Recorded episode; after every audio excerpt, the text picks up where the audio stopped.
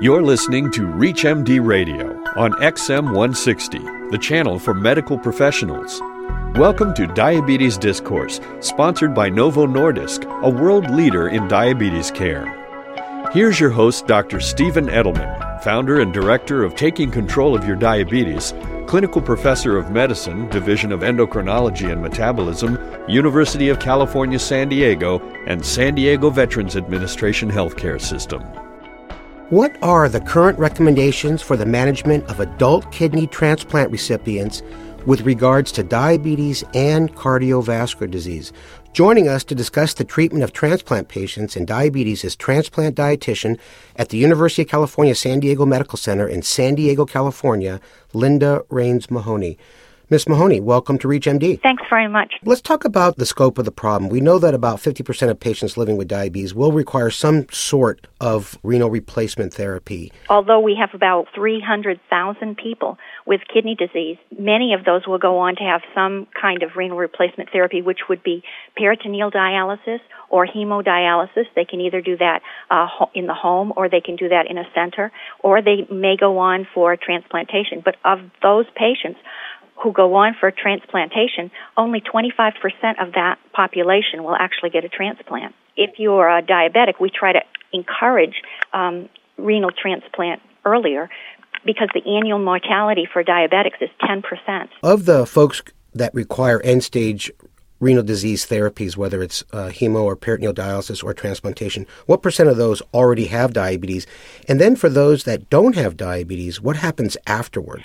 55% of the patients who um, are diabetic will actually require uh, dialysis or some kind of renal replacement therapy.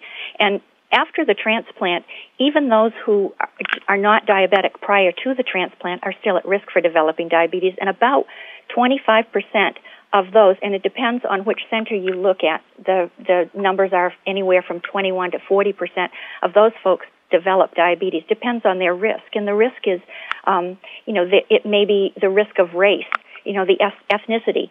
If they're African American, Hispanic, or a Pima Indian, their risk is higher. If their age is over 40, their risk is higher. If they have hypertension already, again, that increases the risk being sedentary.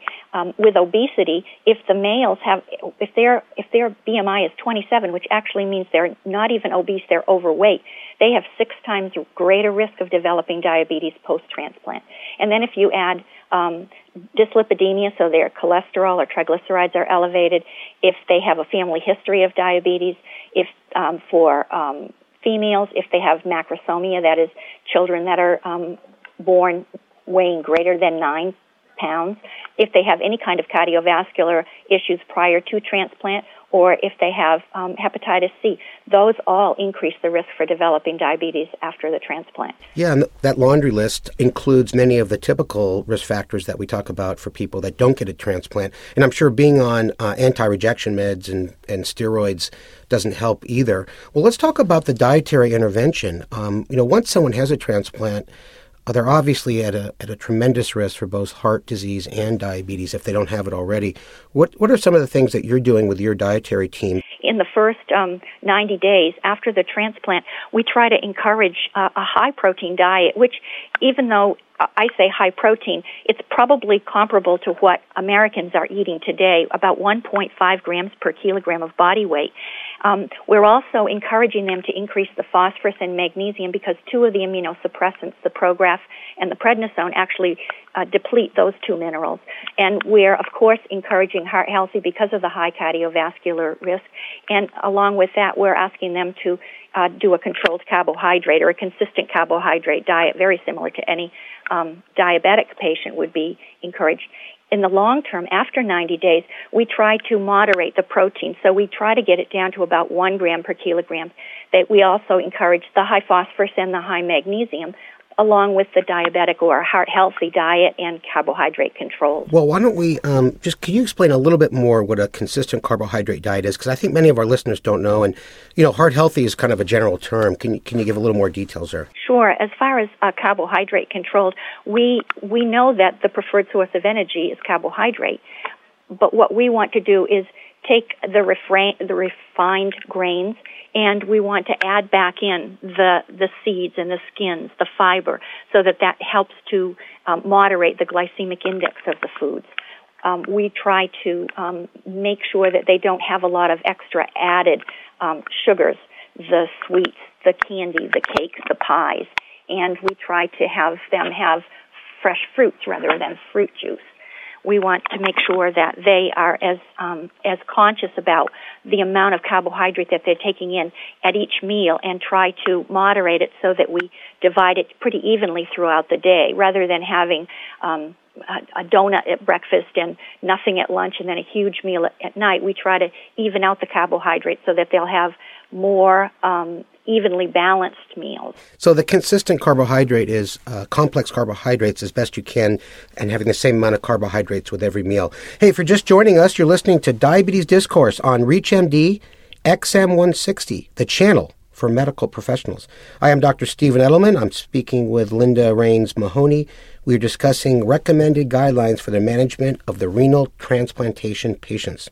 Well, Linda, I know that you got to work with all these um, doctors. How do you work with these physicians in terms of managing medications that may affect the patient with diabetes and heart disease after their transplantation? The docs that I work with are great. They rely on my expertise in managing the patients as far as the insulin management, as far as the the diet. Um, they they actually refer to me so many times, and and I don't feel like they.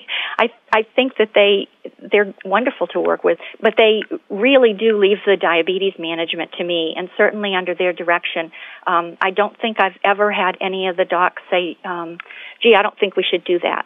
So I, it makes me feel like I have um, a real integral part of the team. Well, what what actually, um, when you say diabetes management and the insulin, be more specific. What what are you actually doing? You're testing their blood sugars. You're adjusting the insulin, things like that. Yes, when we um, send our our patients home from the hospital. Uh, we essentially treat them as if they were new diabetics. We don't know whether they're they're going to be hyperglycemic, but they have two diabetogenic medications. The Prograf will make the pancreas actually make less insulin, and the prednisone will make them insulin resistant. So um, we have, and during those first 90 days, the docs are adjusting the medications based on levels that we get on their labs twice a week. So um, when they adjust the prednisone down or up, I know that I'm going to have to manage the insulin a little bit differently. So uh, we we really use um, a Humalog, which is the rapid acting insulin at first, and then if if we're using too much of that and I'm not getting glycemic control, then uh, we'll add a basal insulin. Um, usually we use Lantus, but um, we don't usually give it at night. We usually um, dose that in the morning because it, it, even though it's a 24 hour peakless insulin, it kind of peters out an hour or so before it's supposed to, and it really doesn't get up and running for about an hour or so. We generally dose it in the morning, and it works out much better that way. Well, let me just jump in there and say that, you know, obviously Humalog, there's also uh, Novolog and Apidra, that's just the one you use, but they're fairly similar, and then Lantus or Levemir. It's interesting that you give it in the morning, but the other thing that I agree with is that, um, you know, when you give prednisone, it kind of peters out towards the end of the day, and you may not need as much fast acting, so it, it probably balances pretty good. Do they use any oral agents uh, in these patients, or it seems like from what you've just said, they go straight to uh, insulin? We start them off with insulin because it's easiest to manage. With the, um, we really can't use metformin because of the creatinine issues. Yes. We can't use the TZDs because the a problem with um, the heart. So many times that causes fluid overload, and these folks are already fluid overloaded when their kidneys are just beginning to get up and running. So we don't, um, when we dose the patients with insulin, usually the first month is when the prednisone is the highest. And after that first month, we'll start to titrate it downward so that we're going to get a basal on our prednisones of about 0.1 milligram per kilogram of their body weight. When they start to titrate the prednisone down, then I can look at seeing whether I can transition them. And usually I'll transition them to uh, a, a sulfonylurea. I use glipizide most of the time. Yeah, that's interesting. Now I know why our referrals are going down because a dietitian is taking away our business.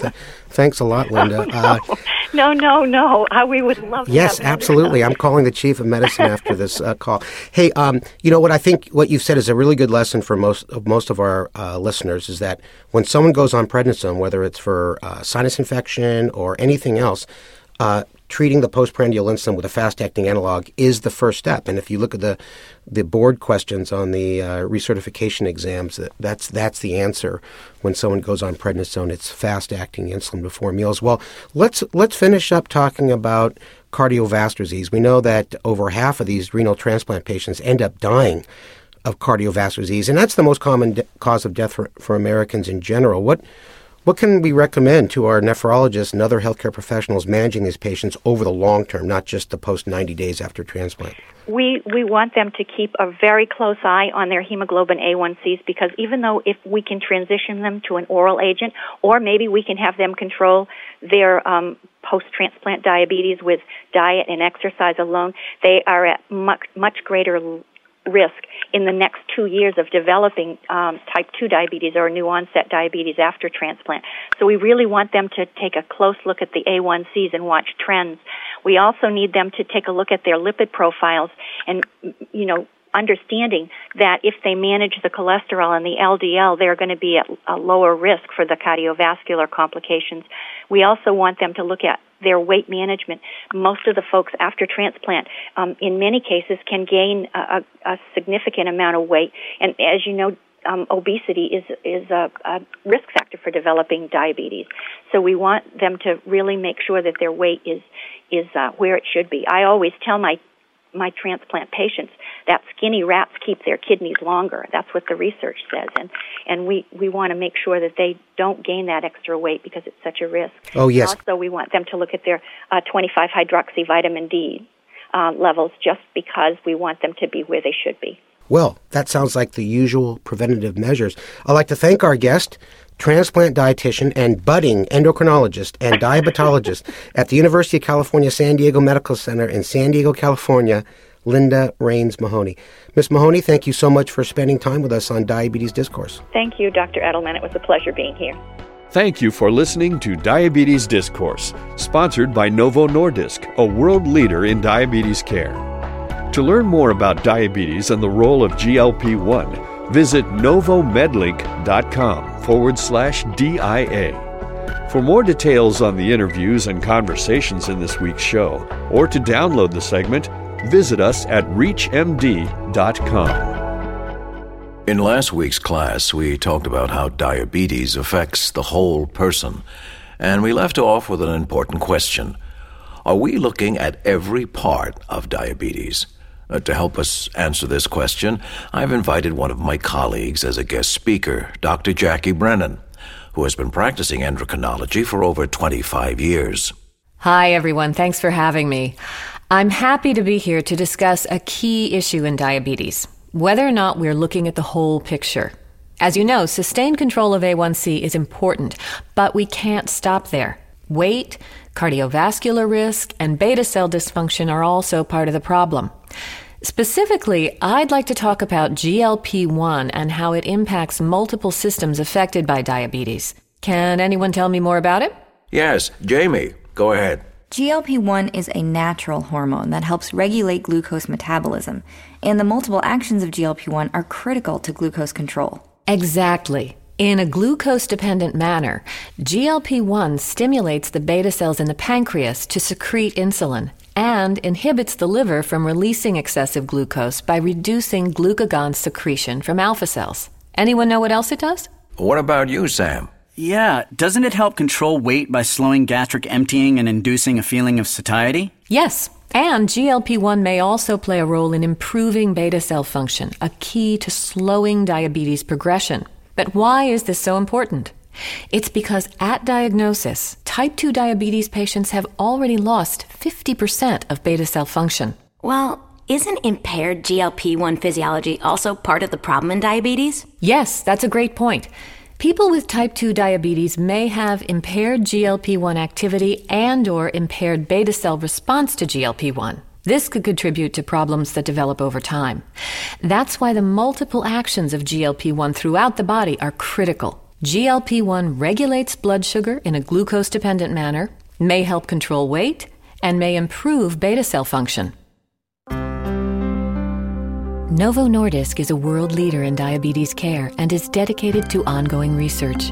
To learn more about the latest treatment available from Novo Nordisk, please visit glp1analog.com.